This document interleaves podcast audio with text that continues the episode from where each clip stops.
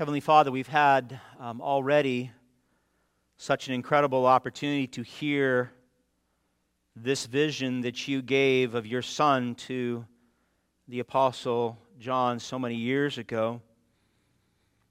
And we hear it, Father, and I know our, our tendency, especially as Westerners, is to not hear it correctly. I have a simple prayer request this morning, Father, that you would, for me and for my brothers and sisters here this morning, that you would, through your Spirit, cause us to see Christ correctly. We want to see him in all of his majesty and all of his glory. For we do believe, Father, that if we see Christ clearly, we will live differently. We will leave this place different than we came in. I ask, Lord, that you would this morning, not only here in this church, but in your true church throughout the world, that you would magnify Jesus Christ.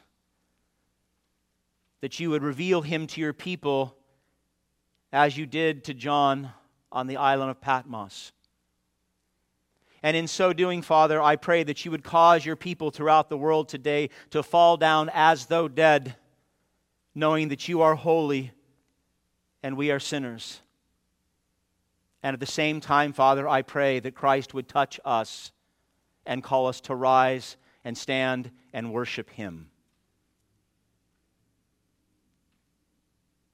Father, we know these are large requests. We're asking for you to break into the mundane, at times trivial life we experience here in the West. But this is your desire for us to see you clearly, to follow your Son, and to bring you glory.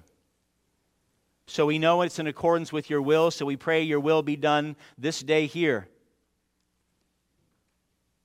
I am so thankful for those that you've gathered here and all your children that are gathered in true churches here in the South Bay, in the state, and throughout the world.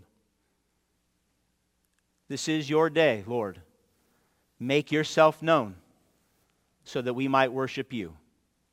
In Jesus' name, amen.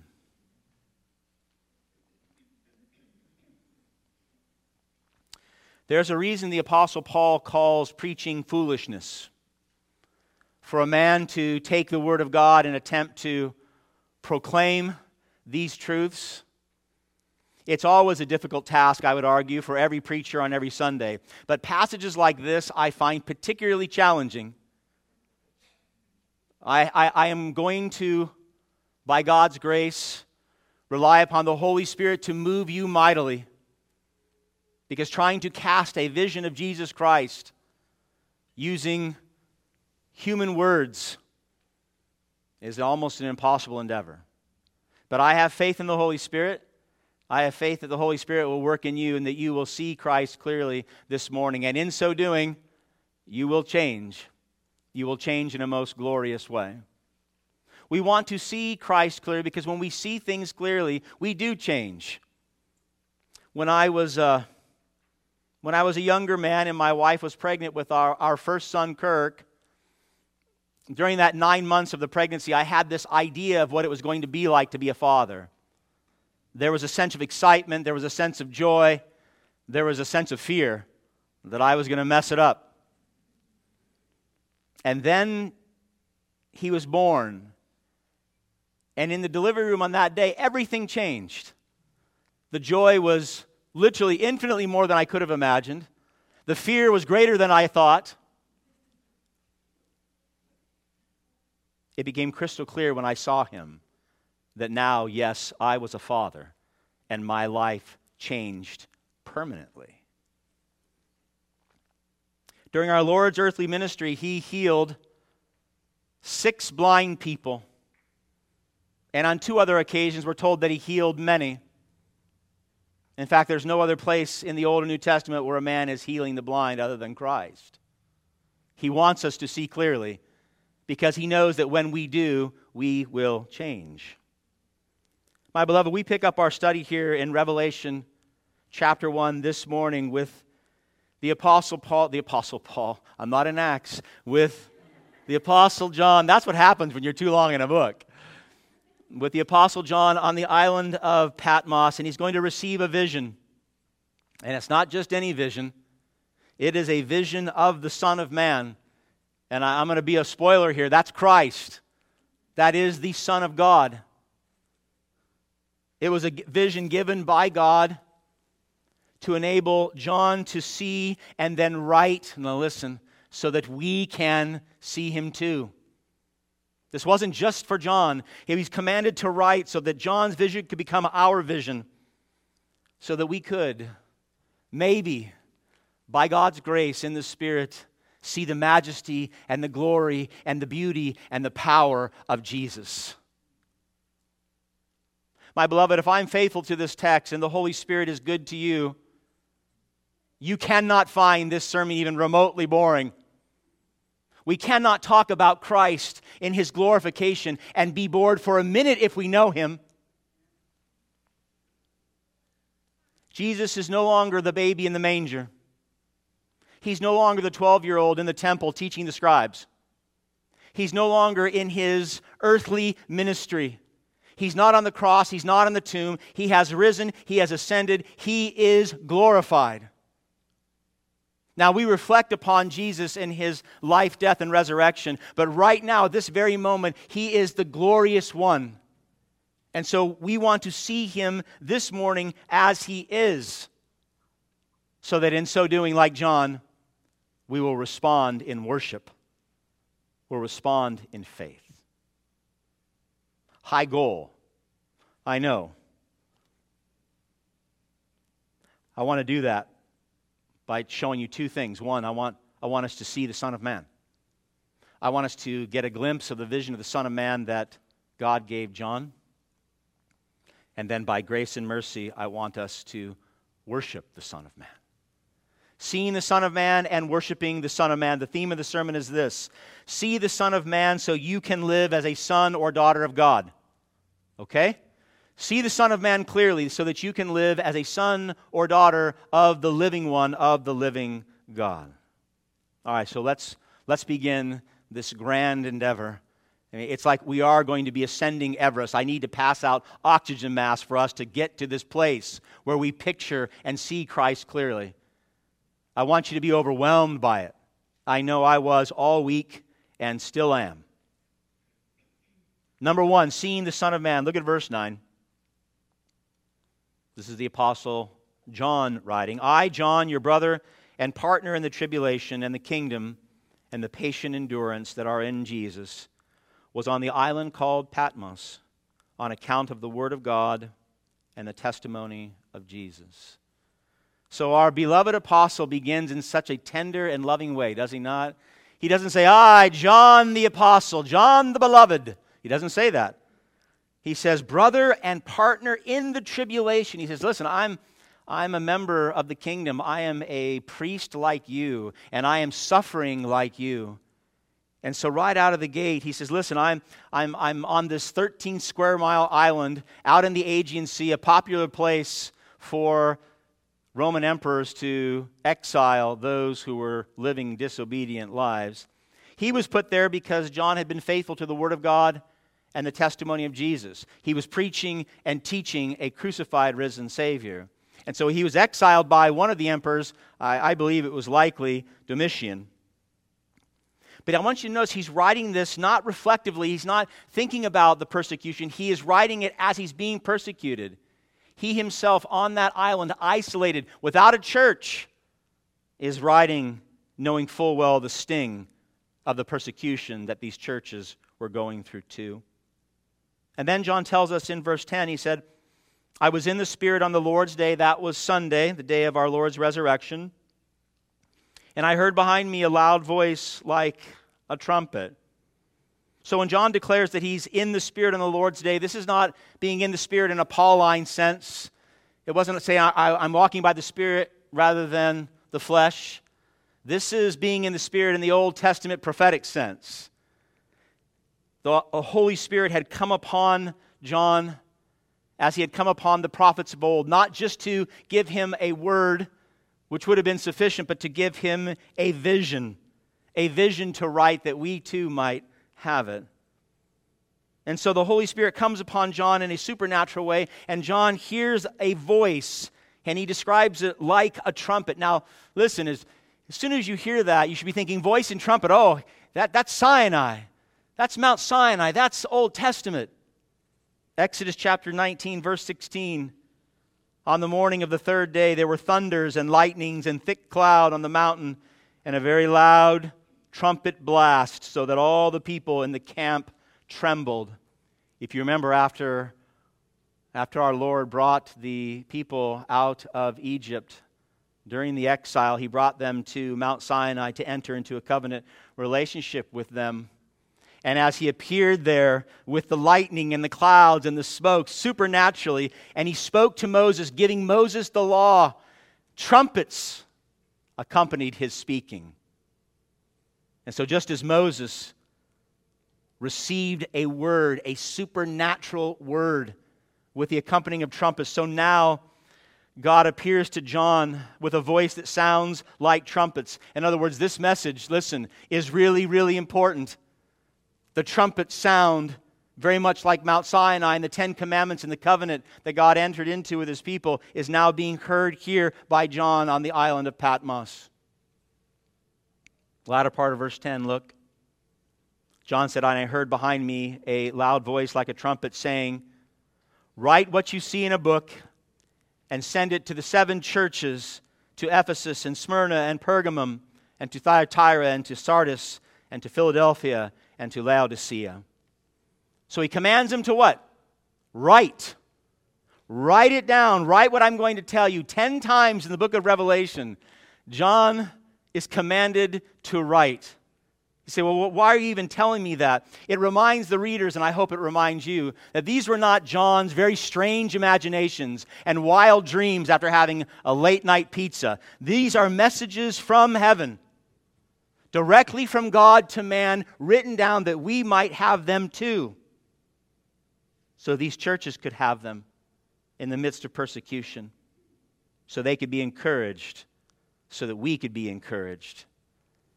And my, my beloved, no better way does God encourage his people than to show his people Jesus Christ. Did you notice that? Before he goes into any detail of what he's going to be saying to these churches, John turns around and a vision. Now, this vision was given by God to John to see and then to write down so that we can see it this morning. Look at verse 12.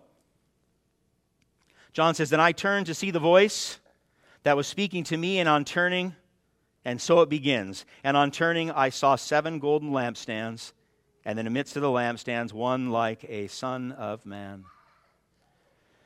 So John turns, and the first thing that he sees, he sees seven golden lampstands. The seven golden lampstands, Jesus will tell us in verse 20. We'll look at this briefly. These are the seven churches that he just listed in Asia Minor. Now, a lampstand, if you know your Old Testament history, the lampstand was in the tabernacle and then in the temple. And the lampstand was placed just outside the holiest of holies. And it was placed outside the holiest of holies because that's where the Israelites believed God would descend and his glory would come and his presence would be with his people. And so that lampstand was there to illuminate the holiest of holies, to cast light on the presence and glory of God. In fact, so important was the lampstand in the tabernacle and then in the temple that priests had to take shifts throughout the night from dusk to dawn to make sure the light stayed on. That's how important it was for God's glory to be not in the dark, but in the light. So it's fitting that the lampstand is symbolic for the church, God's church, people gathered out of the darkness into the light, indwelt by the Holy Spirit, for the purpose of what? Glorifying God, shining the light of Jesus Christ out to the world. Jesus said this clearly in Matthew 5 Let your light shine before others, so they may see your good deeds and give glory to your Father who is in heaven. So we are to be that light, the lampstand that shines to the world the glory and the magnificence of God. And so it was fitting that Jesus was in the midst of the lampstands as we shine glory onto him. Secondly, though, in the midst of the lampstand, John sees, and this really drives the rest of the passage, he sees the Son of Man, verse 13. And in the midst of the lampstands, one like a Son of Man. And he sees him walking in the presence of these lampstands, in the midst of his church. And it was meant, I do believe, to bring encouragement to the churches then and to us now that Jesus is in the midst of his churches. He's with the church, he's encouraging the church, he's suffering with the church, and that he's present with us.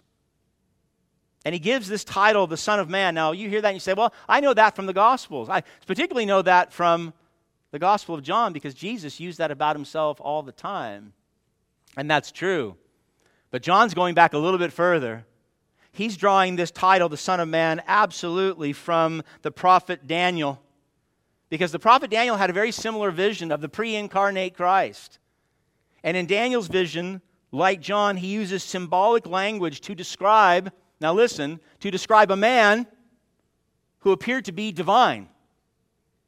Daniel describes him centuries earlier, much like John will, that this is a man, this is the Son of Man, but he's not just a man. He's certainly not an ordinary man because he looks and he acts and he moves like God.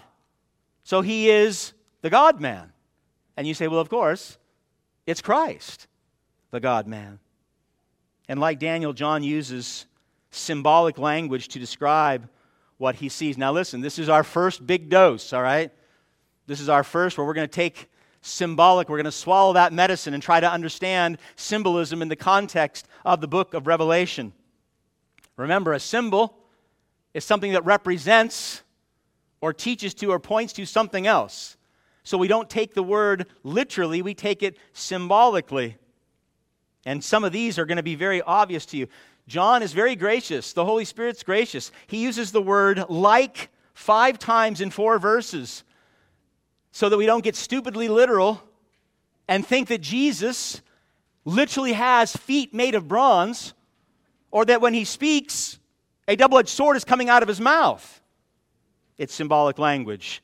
We want to keep this trend through 22 chapters. Okay? Each symbol means something specific, but it's really important for us to understand. We're going to look at them briefly but John wants you to get the holistic picture of the God man. He wants you to see what he saw and be rightly moved, I would say overwhelmed, to the point where you too would fall down as though dead. So, as we look at these, I want you to put them together in your mind's eye.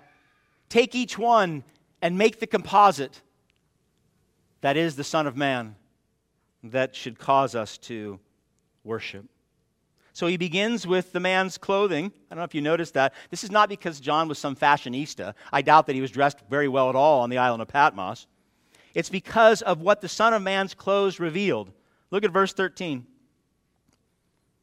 And in the midst of the lampstands, one like a Son of Man, clothed with a long robe and with a golden sash around his chest. Now, the long ro- robe and the golden sash, these were worn by the priest in, under the Old Covenant. So this would have been known by them. And the priests were responsible for what? They were responsible for making sacrifices for the sins of the people on behalf of the people before a holy God. So they were there as mediators between the holiness of God and the sinfulness of man. So here Jesus is wearing his priestly garments because he is already our high priest. Remember, we're mid 90s. He has died, he has risen, he has ascended. He is our high priest when this is being written. He's already interceded successfully on behalf of the sins of man by ascending the cross and dying on our behalf. In fact, the author of Hebrews made this very clear in Hebrews chapter 9 verse 15. Listen. He Jesus is the mediator. He is the priest of a new covenant so that those who are called may receive the promised eternal inheritance. Since a death, speaking of Jesus' death, since a death has occurred that redeems them, that's the believer, from the transgressions committed under the first covenant, under the law. So he's already the high priest. That's why John sees him adorned in priestly vestments. He is able to mediate, he's able to reconcile the breach of sin between the holiness of God and your sins. My beloved, that is the great news of the gospel. That we have a high priest, we have a mediator who can come before the holiness of God and say, Save these. I paid for their sins. They can live out of judgment and into life. But if verse 13 reveals the Son of Man's priestly qualities, then verse 14 reveals his absolute omniscience. Look at verse 14. This is a bit, this is a little strange for us culturally. The hairs of his head were white, like white wool, like snow. You're like, okay, great. So he's, he's gray. He's old. Daniel chapter 7, there's a picture of the Son of Man as he approaches the Ancient of Days. And the Ancient of Days is obviously God sitting upon his throne. And this is the description given by Daniel, Daniel 7 9. The Ancient of Days, his clothing was white as snow, and the hair of his head was like pure wool. In other words, the, the pure white hair that John sees on the Son of Man isn't literal. It reveals the wisdom and omniscience that belongs to the Ancient of Days, that belongs to God alone revealing that this Son of Man, remember, he is a man, he is truly man, but he's omniscient, and therefore what? Who's omniscient? Only God. Only God's omniscient. And yet, here, the Son of Man, he has the same white hair, the same pure hair, revealing that he too is God. And that's added to this description in the latter part of verse 14. Not only that he's all knowing, but in his being all knowing, he has this perfect and piercing discernment. Did you notice that? Latter part of verse 14. It's catchy, is it not? His eyes were like a flame of fire. Now, notice how John says they are like a flame of fire. His eyes are not literally a flame of fire, it's symbolic. In fact, in the next chapter, we're going to see Jesus in chapter 2, verse 18, when he's speaking to the church at Thyatira, he's going to say, the Son of God speaking himself, who has eyes like a flame of fire. In other words, this Son of Man that John is seeing is omniscient, and in his omniscience, he's all seeing, all discerning. All discerning.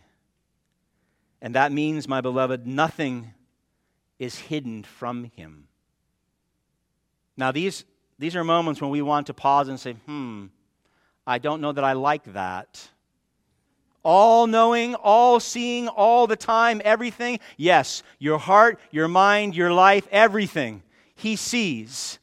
And part of you think that's super encouraging. Another part of you thinks, oh, dread. Because he sees those things nobody else sees but me. It's never just you, my beloved. God sees everything. This is who he is.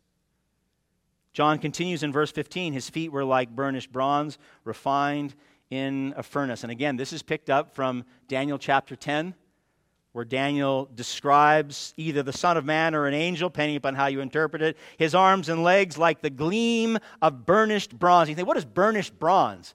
It's polished, it's shiny bronze. Now, most of you know what, what bronze is. Be thinking, what, why is it on his, why does it describe his feet? I mean, it's just, it's just odd. I think. I mean, I've seen people wear bronze colored shoes. I've never seen anybody wear an actual pair of bronze shoes. But it says his feet, not so much his shoes, his feet were like burnished bronze. And, and they would have understood this. It, it meant that he had all power, that he was invincible to defeat his enemies. In fact, many of the commentators argue that it's tied into uh, the footwear of a soldier. And soldiers would wear shoes or boots, and a, a soldier that had an ill fitting shoe or boot was not equipped well to fight in battle it actually made them less apt to, less able to fight. But not the Son of Man's feet. They're like polished bronze, refined perfectly in the furnace. They fit perfectly, and therefore what? He's able to crush every single enemy under his foot. He is invincible. There is no enemy that can come against the Son of Man. His feet are like burnished bronze. And then we're told in the latter part of verse 15, his voice was like the roar of many waters. Now, if you know your Old Testament, that's a phrase used frequently. My favorite comes from Psalm 93, verse 4.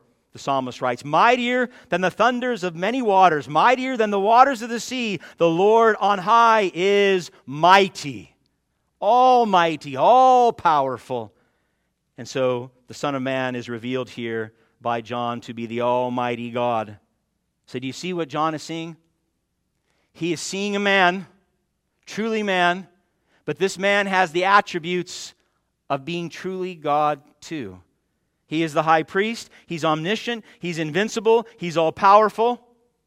None of you can say that about yourselves, and yet you are created in the image of God. You can't say that, but the Son of Man can because he is God. But John doesn't stop there. Is that, is that enough for you? I mean, that, that should be sufficient. If you say, I need more, then we're not grasping these first few pieces. But I'll give you more because John does. He doesn't stop there. He gives two more descriptions before falling on his face as though dead. Look at verse 16. In his, speaking of the Son of Man, in his right hand, he held seven stars. We'll, we'll look at that when we get to verse 20 because it's described there. But from his mouth came a sharp two edged sword, and his face was like the shining, the sun shining in full strength. So the sword then was a weapon. It was a weapon for war. It was also a weapon used for judgment. And so here it refers to the Son of Man's words. That, that by the Son of Man speaking, he's able to judge. How so? We're going to find we're going to see this in Revelation chapter 19 verse 15 the sword of Jesus' mouth, his, his words will strike down the nations. And we already know from Hebrews chapter 4, I hope you remember, that his word is living and active, sharper than what? Any two edged sword, piercing to the division of soul and of spirit, of joint and of marrow, discerning with his burning eyes the thoughts and intentions of the heart. And then he says in Hebrews, and no creature is hidden from his sight, but all are naked and exposed to the eyes of him to whom we must give an account. In other words, the words of this Son of Man are words that judge perfectly. They judge perfectly, and they will be used to judge the living and the dead. And so when we hear the book of Revelation and we open our Bibles and we hear it being proclaimed on a Sunday, we must take it very, very seriously, my beloved this book will be used to judge you too. Every man, woman, and child ever born. We must not dismiss it. There's a reason that Jesus said man does not live upon bread alone, but what? Every word that proceeds from the mouth of God. He lives on every word, and he will be judged by every word, if not in Christ.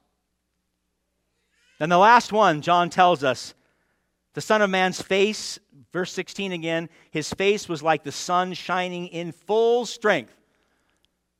Right? So I want you to picture August, Phoenix, you're outside, it's high noon, you look up, and what do you feel? You feel the intensity of the light, you feel the intensity of the heat. It's full strength, and it's symbolic for the glory of God. This is the face of the Son of Man. Now, John already got a glimpse of this because he was one of three very blessed disciples who got to go up on the Mount of Transfiguration. And if you remember, he got to see Jesus momentarily transfigured into his glorious state. Matthew 7 chapter Matthew 17 verse 2 we're told that Jesus was transfigured before them including John and his face what shone like the sun. That was just a that was a trailer. That was just a taste. But now John gazes upon Jesus in his perfectly glorified state he sees in the Son of Man the full glory of the living God. Full glory. What a vision, my beloved. What an incredible vision. A vision given to John to be written down, to be given to the church, that we might what? That we might be encouraged. I pray you don't hear this and say, ah, oh, kind of boring, Pastor. I pray you do not hear it and think, well, scary.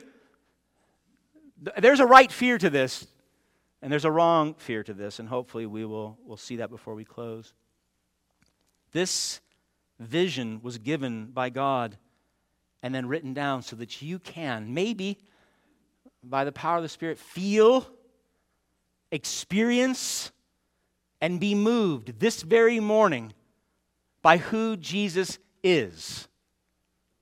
This vision is not just a vision that was seen by John and then went away. This is who Christ is. so that you can maybe get a taste of his truly unspeakable glory. I did a horrible job preaching this because you can't preach it. His unspeakable glory, his unmatched splendor, I would say his vocabulary defying majesty of who he is the Son of Man, your Savior, your King. Jesus wants us to know this because Jesus knows all too well that what we fix our gaze on determines how we live our lives. Jesus knows what you look at, what you think about, what you meditate on, that's the life that you're going to live.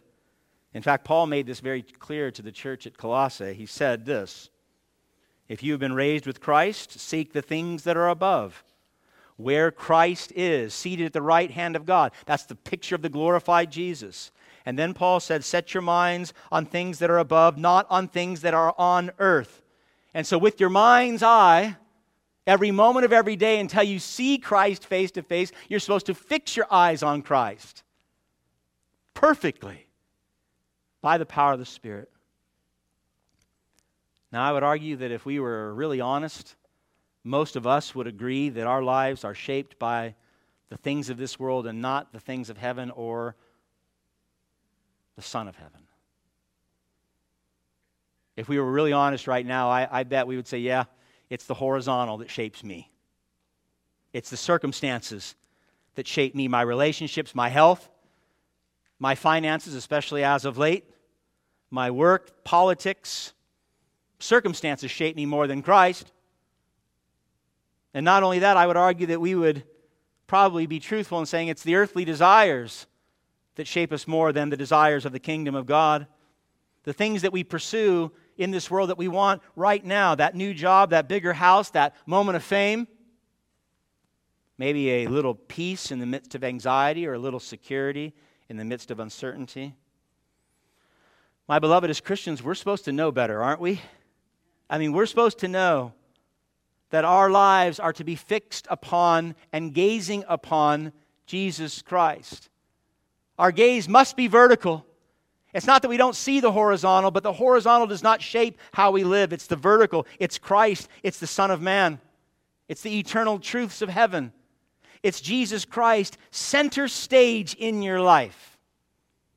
You see, God knows that if we make much of Jesus in our lives, a couple things will happen. Those outside the church who do not know Christ will see Christ through us. And God will use that to redeem some of them. And He knows, He knows for us that if we keep our focus and our eyes fixed on Jesus, we will be daily encouraged regardless of our circumstances. The most difficult times in your life, the greatest tribulations, if your eyes are fixed on Christ, you are secure. Your course is good. If we keep our eyes fixed on Christ, we are then able to fight against the temptations of this world. The circumstances won't knock us over. The temptations of the flesh, the comforts of life, all the desires, the things that you long for so much that you think to yourself, if I have that, I'll be satisfied. And then you get it, and what? You're not. If we keep our eyes fixed upon this glorious one, God knows that our lives will be lived very, very differently. David said in the Psalm, Psalm 27, verse 4, here's a, I think, a direct application for us from the Old Testament. David wrote this He said, One thing I have asked of the Lord, that will I seek after. The one thing that he asked of the Lord, that I may dwell in the house of the Lord all the days of my life, to gaze upon the beauty of the Lord and to inquire in his temple. David's desire was to be in the temple to see God. Now, this is before Jesus came down to earth. This is before the incarnation of the glorious one, the Son of Man. And yet, I would argue that David had a much, much better understanding of the beauty and majesty of the Son of God than we do, than most Christians do today. Even though he he stumbled. He remained a man after God's own heart. The one thing he asked for, the one thing he sought, he said, God, I want to dwell in your house that I can gaze upon your beauty, to see and experience your glory. David got it. David got it, my, my beloved. There's nothing better than the glory of God. There's nothing more satisfying than the glory of God. Tell me, what in the heavens or on earth compares to the majesty and glory and beauty of the Son of Man, Jesus Christ? Tell me what it is. Does not exist. In fact, I would say it does not come close.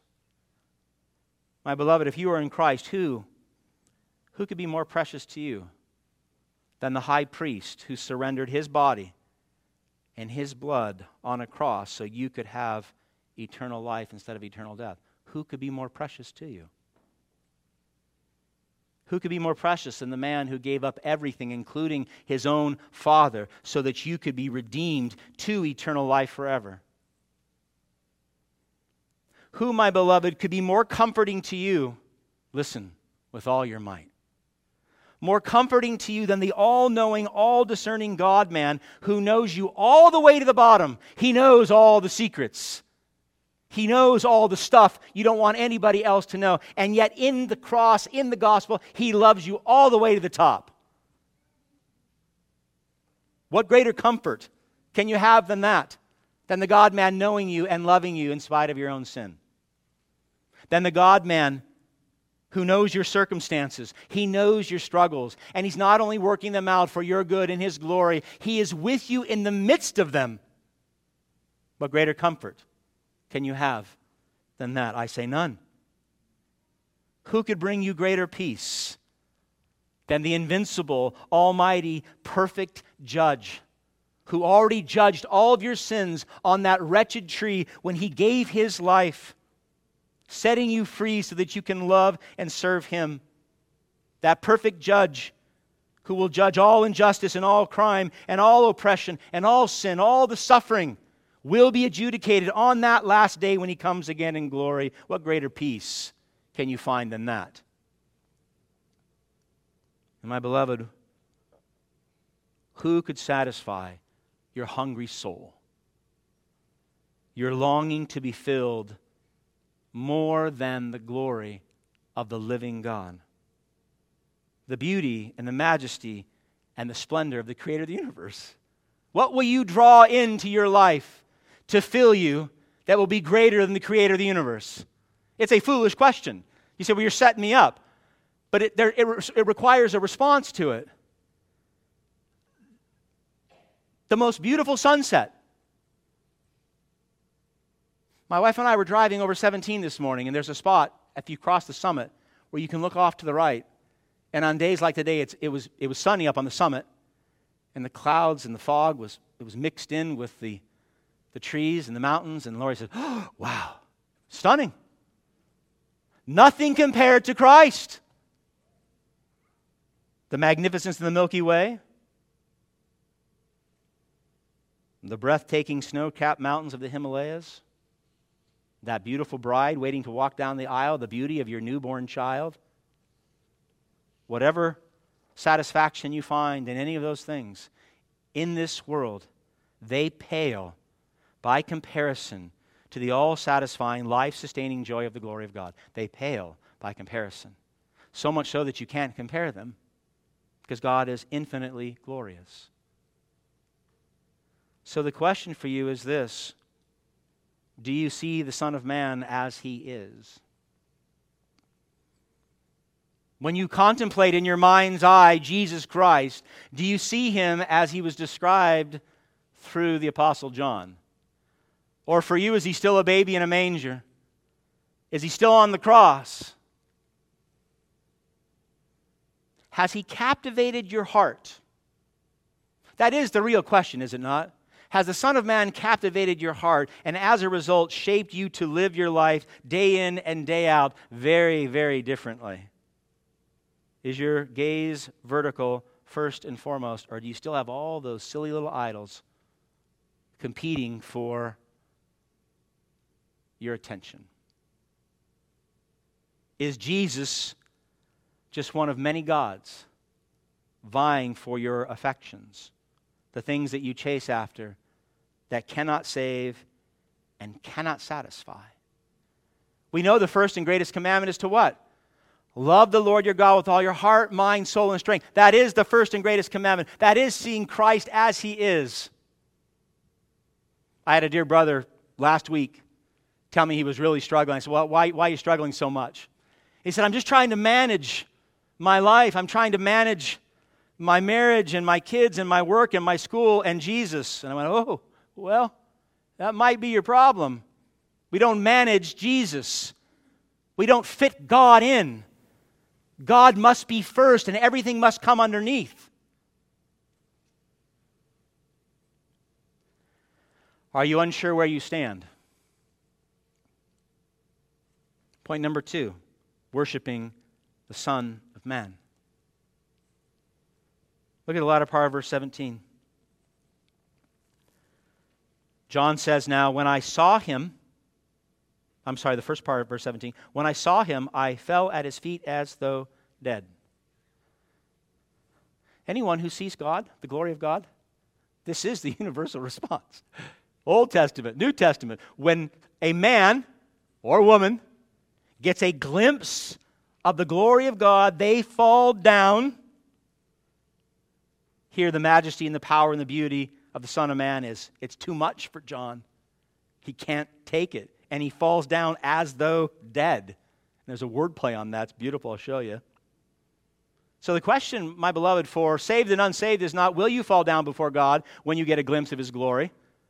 That, fact, that's not a question at all. Paul made it very clear in his letter to the Philippians that every single person, when they see God in some capacity, will fall down. Philippians chapter 2, speaking now of the Son of Man, this glorious Jesus, Paul writes, God has highly exalted him and bestowed on him the name that is above every name. You know this. So at the name of Jesus, every knee should bow in heaven and on earth and under the earth, and every tongue what? Confess that Jesus Christ is Lord to the glory of God the Father. Amen. Amen. It's not a question of if we will fall down. All the way back in Genesis chapter 17, when God came to make a covenant of circumcision with Abraham. We're told that when he appeared to Abraham, Abraham fell down on his face. In Leviticus chapter 9, when the glory of God appeared at the altar, he appeared to all the people through fire, and he consumed the burnt offering and the pieces of fat. All the people shouted, and what? They fell on their face. They fell down. My favorite is from 1 Kings if you remember in 1 Kings, Elijah is doing battle with the prophets of Baal. And the prophets of Baal, they, they can't quite get fire to come down, and they try and they scream out and they cut themselves. Well, God descends to vindicate his prophet Elijah, and he devours not only the, the sacrifices, but the altar itself, which had been saturated in water. And this is what happens. Listen, all the people, all the people fell on their face and they said, The Lord, He is God. The Lord, He is God with their faces to the ground. The manifestation of God's glory, even in a small dose, will cause every single human being to fall on his face. So the question is not, will you fall? The question, my beloved, that I think is so imperative for us is what will the Son of Man say to you when you do? It's not if you will fall, we're all going to fall before the Son of Man. The question is, what does the Son of Man do? What does he say to you after you fall? Look at the latter part of verse 17. John said, When I saw him, I fell at his feet as though dead, but he laid his right hand on me, saying, What? Fear not. Fear not. Now, my beloved, this is the Apostle John. He had been called as a disciple of Jesus Christ as a very young man, probably the youngest of the 12. He had walked, now listen, he had walked with the Son of Man for three and a half years. He saw Jesus do things many did not. He saw him give sight to the blind. He saw him heal the sick. He saw him raise dead people. He got to be up on the trans, Mount of Transfiguration. He saw Jesus die. He saw Jesus buried. He saw Jesus rise from the dead. He saw Jesus ascend into heaven. He had been a faithful disciple for decades faithful disciple, so much so that he finds himself in exile on the island of Patmos for testifying to Jesus Christ. And yet, after a lifetime of experiencing firsthand the glory of God, what does John do? He falls down as though dead. Now, if John responded like that, I guarantee every one of us would respond like that. John was keenly aware of his creatureliness before his Creator. I think also John was keenly aware that even after all these years of faithful service, he knew, John knew, he was unworthy to stand in the presence of such glory. He knew it. He knew that. And so he falls down as though dead, knowing what? That death is what he truly deserved in the presence of the glory and majesty of the King. How different from so many Christians today, my beloved. How different from so many in the church this morning here in the West. We've lost the holiness of God that should bring reverence and fear into our lives. I believe that we've lost this sense of who God is. And one of the reasons I believe that we're not changing as we ought and we're not living as we ought is because we don't see God as He is. We don't see Christ as He is. God hasn't changed. Christ is just as glorious today as he was in the vision that John received. So if God hasn't changed, then we must have changed, but not for the better. But the Son of Man's response to John is not judgment. Did you notice that? It's comfort. I, I, this is so tender. The Son of Man, just described in such overwhelming awe, reaches down his right hand and he touches John. He touches him. It's so extraordinary. It's so personal. It's so intimate. And as he's touching him in love and compassion, he says, What? Don't be afraid. Fear not. Even though you're right, I am the God man. I am truly man and truly God, and you should be utterly terrified because you're a creature and you're sinful. He says, Fear not. Oh, my beloved, what glorious words for you to hear as you bow down before your Lord and Savior. Now, he's saying this to John specifically. You do not need to be afraid. And then he explains why.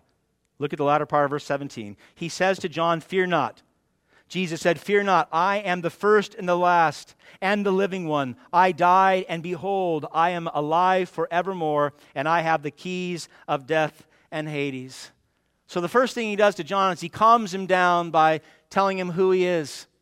He says, I am the first and the last. And that is, my beloved, that is an Old Testament designation, self designation of who God is. In fact, the prophet Isaiah loved to use that. God would describe himself as the first and the last. And he did that to distinguish himself from all idols. All idols. All idols are man made gods. And, and they come and they go but not God. He is the first and the last. He is the everlasting. He is the eternal God who reigns over all creation and all history. He's saying here, I am the sovereign God now and forever. Now, that in and of itself would not necessarily bring John any comfort. In fact, that might have made his situation a little bit worse. He drops down as though dead because he knows he's a creature and sinful in the presence of a holy God. And then Jesus affirms, Oh, yes, I am God. It's what he says next that would have calmed John completely and enabled him to worship properly. Look at 18. I am, Jesus says, I am the living one. I died, and behold, I am alive forevermore, and I have the keys of death and Hades. Old Testament, New Testament. The living one is the title used for God. God is alive, all idols are dead. But Jesus uses it here in a little more, with a little more complexity than just an Old Testament title, the living one being the living God. Jesus is not saying, I'm the living one because I am the living God. Listen, he's saying, I am the living one because I actually died and I came back. I am the living one because I am the living God, Jesus is saying. But he said, I died and I've been raised from the dead, and now I live for how long? Forevermore. I live forevermore. Jesus truly man, died on that cross to pay for our sins so that we could live. And then he rose from the grave because death could not hold him. The Son of Man triumphed over the power of sin and death by being raised on that third day. And I, I love Thomas Schreiner in his commentary. He said, Jesus is deathless. He's deathless. Death can't touch him, death doesn't come near him. It has no power over him ever again because he lives forevermore as the Son of Man and as the Son of God. In other words, the picture we're getting here is the eternal God man, Jesus Christ, your high priest. And then John heard the sweet words. Jesus said, I have the keys of death and Hades.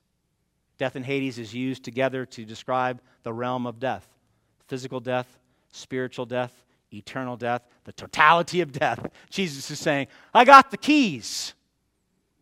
Now, to have the keys was a phrase of saying, I got all the power over death and Hades. This Son of Man, absolute authority over it. And therefore, he's saying to John, Listen, you're in me. You belong to me. I saved you. Death and Hades has no power over you because I have authority over death and Hades. John, ble- he breathed a sigh of relief. That was the moment he went, okay. You are the living one. You did die. You did rise. And I have faith in you. You have the power over death and Hades, and therefore I'm safe. I'm safe. And he was. John falls down as though dead before the glory of Jesus because he was fully aware of his sins. And Jesus says, Don't worry, I already died in your place so you can live. So you can live. My beloved, this is the promise that God has to all who have put their faith in the Son of Man. This is the great promise. Jesus made this very clear in John chapter 10 during his earthly ministry. He said, My sheep hear my voice, and I know them, and they follow me. And then he said, I give them what? I give them eternal life, and they will never perish. Jesus says, I give them eternal life, and they, will, and they will never perish, and no one will snatch them out of my hand. John is safe. You are safe if you are in Christ. Death has no power over you. I mean, that is the great enemy of mankind, is it not? It is. Death strips us of everything our relationships, our finances, our home, our careers, all your successes. Death strips it away. And then Jesus comes and he says, It has no power over you. I have the authority over it, and I've set you free from it. What a different way to live, my beloved. What a different way to live. Jesus says to John, Fear not, my beloved friend because you have for many years now put your faith and trust in me. He says to John, You have proven your faithfulness by your many years of service and suffering. And then he says to him, Fear not. And he gives him a command. This is an act of worship. The command is an act of worship. He's going to be obedient to his Savior as his King, and he did. Look at verse 19 he says to John, Write therefore the things you have seen, those that are and those that are to take place after this.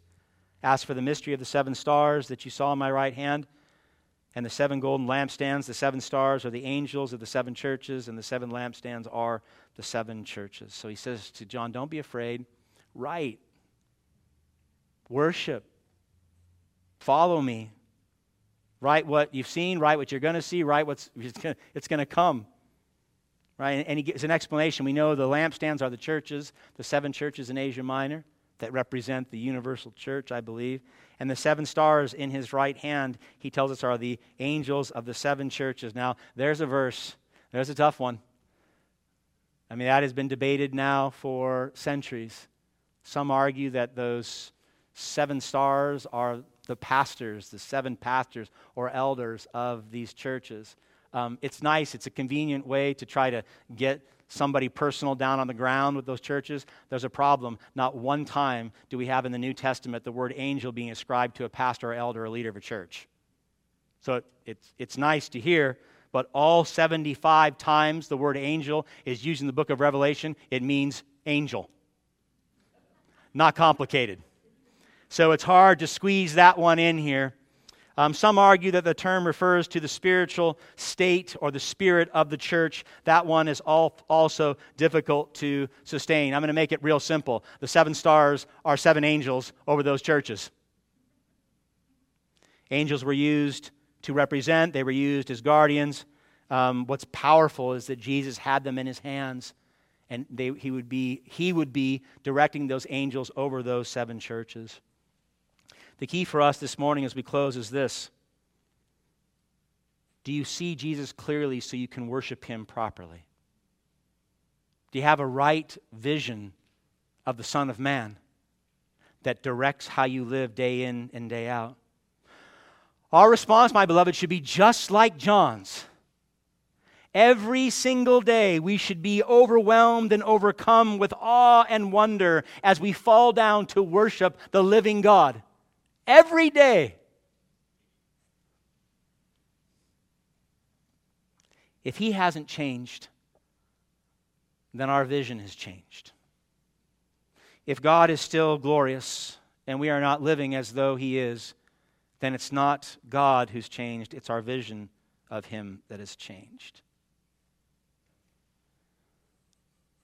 Rather than being overcome and worried by the circumstances of this life, rather than fearing that judgment day that is to come, we need to, and this is the work you have to do on your part, we need to each and every day come before the living God through prayer and His Word and ask God, show me Christ. Show me Christ anew this day. Say, I want to be like John on the island of Patmos. I want to see his beauty. I want to see his majesty. I want to see his power. I want to see his bronze feet. I want to see that double. Show me, God. He will. He will. We don't see because we don't ask and we don't look. But God will. He will show you Christ clearly. He will show you that He is all knowing and therefore nothing's going to happen in your life apart from His knowledge and His decree. He will show you His invincibility, that He is the Almighty Judge who judged Himself to set you free. He will show you His glory, the only glory that has the power to satisfy your hungry heart. He will show you that in Christ. So I want to encourage you to fall down daily before the majesty and glory of Jesus.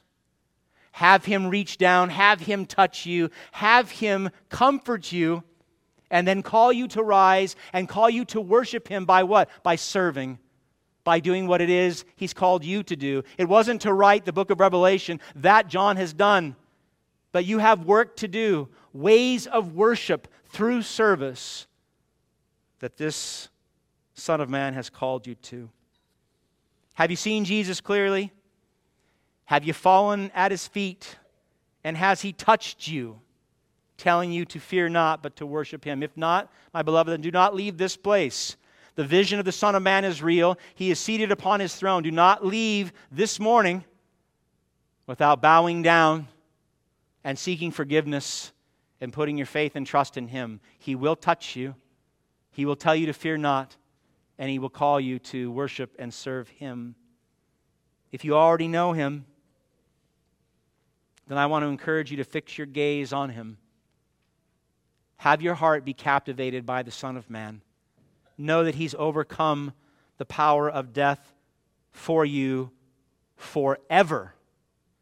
And that means, regardless of your circumstances, no matter how much suffering you are experiencing in this life, you know your end is secure. You have eternal life in Christ. And because your greatest enemy, death, has been swallowed up in the victory of the cross, you can, with great joy, say, as Paul did in 1 Corinthians 15, you can mock death. He said, Oh, death, where is your victory? Oh, death, where is your sting?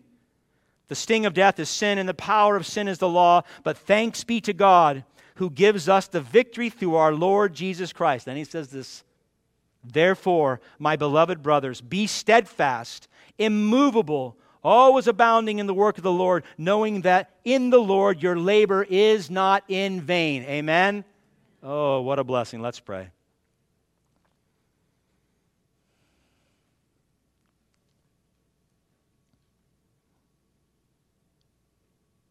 Father, answer my prayer. Show us Christ. Show us Christ as he is. If you do, Father, if you're pleased to do that through your Spirit, then we will live as you've called us to live. Show us Christ this day. Show us Christ clearly tomorrow. And show us your Son clearly every day until we get to see him face to face. Do that, Father, for our well being. Do that for the health of this church. Do it for the lost in this community. And do it for your glory. You are worthy of all glory and honor and majesty forever and ever and ever. And all God's people said, What? Amen. Let it be so. Amen.